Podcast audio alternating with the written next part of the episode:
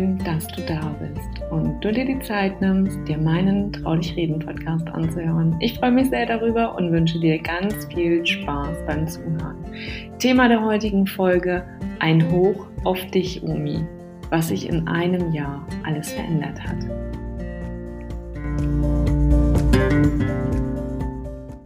Ich nehme dich in dieser Folge mit und gebe dir einen Einblick, wie ich mit dem Sterbetag meiner Omi vor einem Jahr umgehe. Eins sei zu sagen, ich bin überrascht mal wieder, wie schnell die Zeit doch vergeht. Und trotzdem nehme ich bewusst wahr, dass du, liebe Omi, einfach fehlst. Es ist bereits ein Jahr her und ich frage mich, wo sie geblieben ist. Verdammt nochmal diese Zeit. Was hat sich in dieser Zeit doch alles verändert? Wie geht es mir damit? Und eins habe ich in den letzten elf Jahren über mich und auch über meine Trauer gelernt. Erinnerung braucht Zeit und Raum. Raum, um das Erlebte auszuleben. Dem Ganzen einen Rahmen geben, zulassen, was ist und e-, ebenfalls annehmen, was ist. Jeder von uns wird hier seinen ganz eigenen Stil, seine ganz eigene Methode vielleicht auch sein eigenes Ritual oder Tool haben. Wie du weißt, verläuft für mich Trauer nicht in Phasen ab, denn sie ist in meinen Augen einfach mal nicht geradlinig, sie verläuft eher spiralförmig. Da es im Jahr viele Ereignistage gibt, wie den Geburtstag, den Kennenlerntag, vielleicht aber auch den Hochzeitstag oder Tage, die dir wichtig sind und am Herzen liegen, mit denen du etwas verbindest. Und dann kommen da noch diese unzähligen Feiertage hinzu. Für mich sind diese Tage mit vielen farbenprächtigen Ereignissen und Erinnerungen verbunden, aber auch mit bestimmten Gefühlen und Emotionen. Ich erinnere mich noch gut an den Anruf meines Papas, der mir mitteilte, dass es meiner Omi zusehends schlechter ging. Immer wieder stürzte sie in ihren eigenen vier Wänden. Glücklicherweise ist nie etwas Ernsteres dabei passiert, aber die Vorstellung daran schmerzt mir auch heute noch im Herzen. Hinzu kam der Umstand mit Covid-19 und der damit einhergehenden Kontaktbeschränkungen. Und auch hier haben wir aus Rücksicht, um meine Omi nicht anzustecken, von persönlichem Besuch Abstand genommen. Ich denke, ich brauche dir nicht zu erzählen, was Vereinsamung mit uns Menschen macht. Für uns war das, was in der Welt geschah, kaum begreifbar. Und mir drängte sich immer wieder die Frage auf, wie musste es sich für die ältere Generation anfühlen, die in den Heimen lebten von nun an keinen Besuch mehr von ihren Liebsten empfangen durften. Schrecklich. Und das treibt mir auch jetzt noch einen kalten Schauer über den Rücken. Eine Welt, im Ausnahmezustand, wenn Familie plötzlich zerrissen wird. Das mit meiner Omi beunruhigte mich und der Umstand, dass es ihr scheinbar schlecht ging, besonders. Nachdem mein Papa mich über den Gesundheitszustand informiert hatte, fuhr ich am darauffolgenden Tag zu ihr. Alles war anders. Meine Omi öffnete nicht einmal mehr die Tür. Der Umstand war schon scheiße.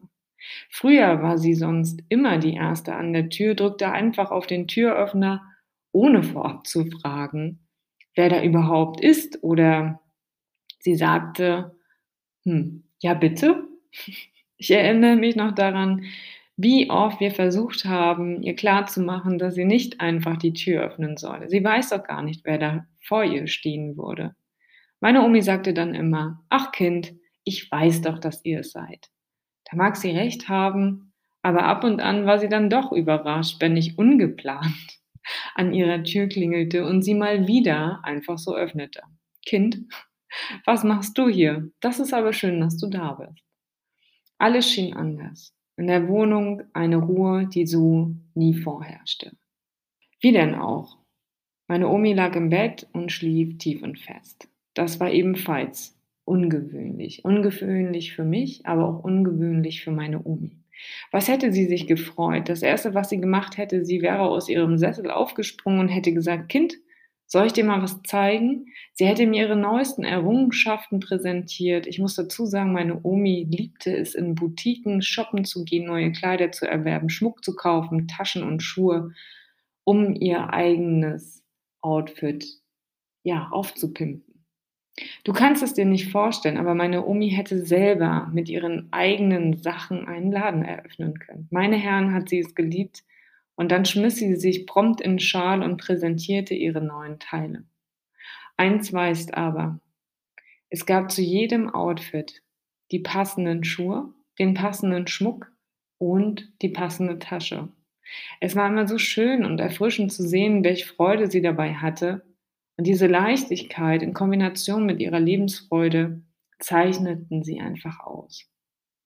Und nun Ruhe. Ich streichelte ihren Arm in der Hoffnung, dass sie aufwachte, aber leider keine Reaktion. Sie schlief tief und fest. Das stimmte mich damals ziemlich traurig, denn ich hatte vor einer halben Stunde noch mit ihr am Telefon gesprochen.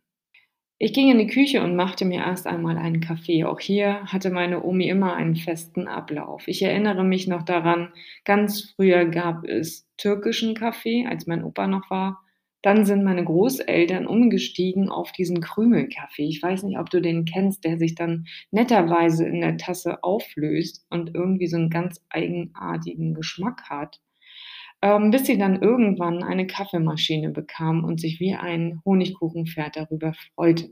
Sie bereitete ihn immer nur zu mit gefiltertem Wasser und da der irgendwie nicht große Kaffeetassen machen konnte, ließ sie einfach immer nur heißes Wasser hinterherlaufen, was natürlich erklärte, dass der Kaffee ziemlich dünn war, aber sie fand ihn unheimlich geil. Ja. Und dann immer noch die Frage, Mensch Kind, magst du noch ein Stück Kuchen oder Eis? Ne, ich eigentlich eher weniger und ehe ich mich umschaute, ja, lag dann entweder 'n Kuchen oder ein eine Kugel Eis auf meinem Teller und wir verdrückten uns in die Wohnstube und, ja, genossen die Zeit. Sie hat sich immer so sehr gefreut, es sich schön zu machen und auch es anderen schön zu machen und gemütlich. Viel wurde dann geredet und das fehlte mir damals schon als ich bei ihr war, um nach ihr zu schauen. Denn plötzlich war das nicht mehr. Wahnsinn, wie unser Gehirn funktioniert, dass sich so schnell im Leben alles ändern würde, hätte ich nicht für möglich gehalten. Es blieb kaum Zeit, um sich richtig zu verabschieden. Ich war nur so froh, dass ich damals bei ihr sein konnte und sie den Weg nicht alleine gehen musste.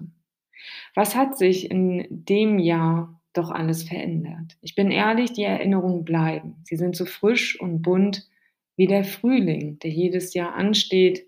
Aber auch ich merke, dass ich diese Erinnerungen festhalten muss, damit sie mit den Jahren nicht verblassen. Und so kam mir die Idee, ein eigenes Journal zu erstellen, das Leichtblicke Journal.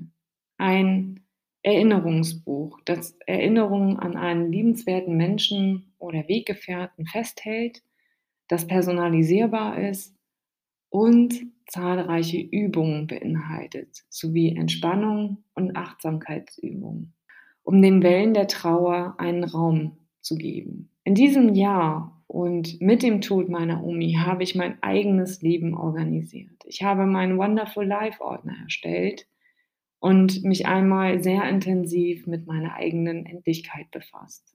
Dieser Ordner wird diese Woche überholt. Denn jedes Jahr, einmal im Jahr, ist das mein Ziel, alles nochmal abzugleichen, anzuschauen, anzupassen und zu verändern, gegebenenfalls. Hätte ich nie gemacht, habe ich. Und du kannst dir nicht vorstellen, wie befreiend dieses Gefühl ist, in den Urlaub fahren zu können und zu wissen, okay, das ist schon mal von der Liste gestrichen.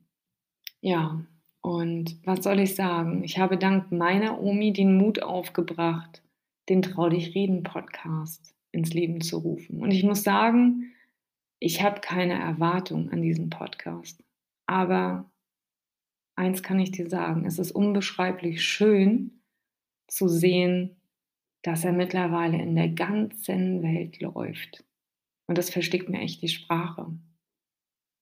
Das hätte ich damals, als ich ihn ins Leben gerufen hatte, nicht gedacht. Neben Deutschland, Europa läuft er mittlerweile in neun Staaten von Amerika. Er läuft in Singapur, in Russland, es ist einfach unbeschreiblich schön. In Australien. Also Leute, von Herzen ein riesen, riesengroßes Dankeschön an euch, dass ihr meinen Podcast hört. Das macht mich echt happy und ich finde es echt irre. Und ja, von Herzen allen da draußen danke, dass ihr ihn euch anhört. Und meine Omi hat mir diesen bezaubernden Wolf mit auf den Weg gegeben in der letzten Nacht, kurz bevor sie eingeschlafen ist, der mich nun immer begleitet und der ja nun auch das Logo von Trau dich reden darstellt. Ja. Also was soll ich euch sagen? Trotz all der Schwere und trotz all der Trauer sehe ich die wunderschönen Dinge, die mir geblieben sind und ganz weit oben. Und daher steht in dieser Woche für mich meine Omi ganz weit oben. Es wird bunte Blumen geben zu ihrem Ehrentag. Ich werde Musik und du wirst jetzt wahrscheinlich lachen. Ja, ich finde es auch total bescheuert, aber es wird Musik von Beatrice Egli geben, denn das sind Songs, die ich in der letzten Nacht ihr vorgespielt habe und zu dieser Musik durch ihr, äh, durch ihr Schlafzimmer getanzt bin. Und meine Omi hätte gewiss ähm, über diese Aktion gelacht und sich gefreut. Und ja, es wird auch den einen oder anderen Schnaps auf sie geben. Ja, denn ja, Feste soll man feiern. Und nur weil derjenige physisch nicht mehr hier ist, ja, dürfen sie in unserer Gedankenwelt und in unseren Erinnerungen weiterleben und auch gefeiert werden. Und so kriegt sie ihren festen Platz und wird eben ordentlich gefeiert diese Woche. Ja. Und dann werden wir mal schauen. Vielleicht kommt ja noch irgendein anderer Gedanke, den ich jetzt hier noch nicht benannt habe.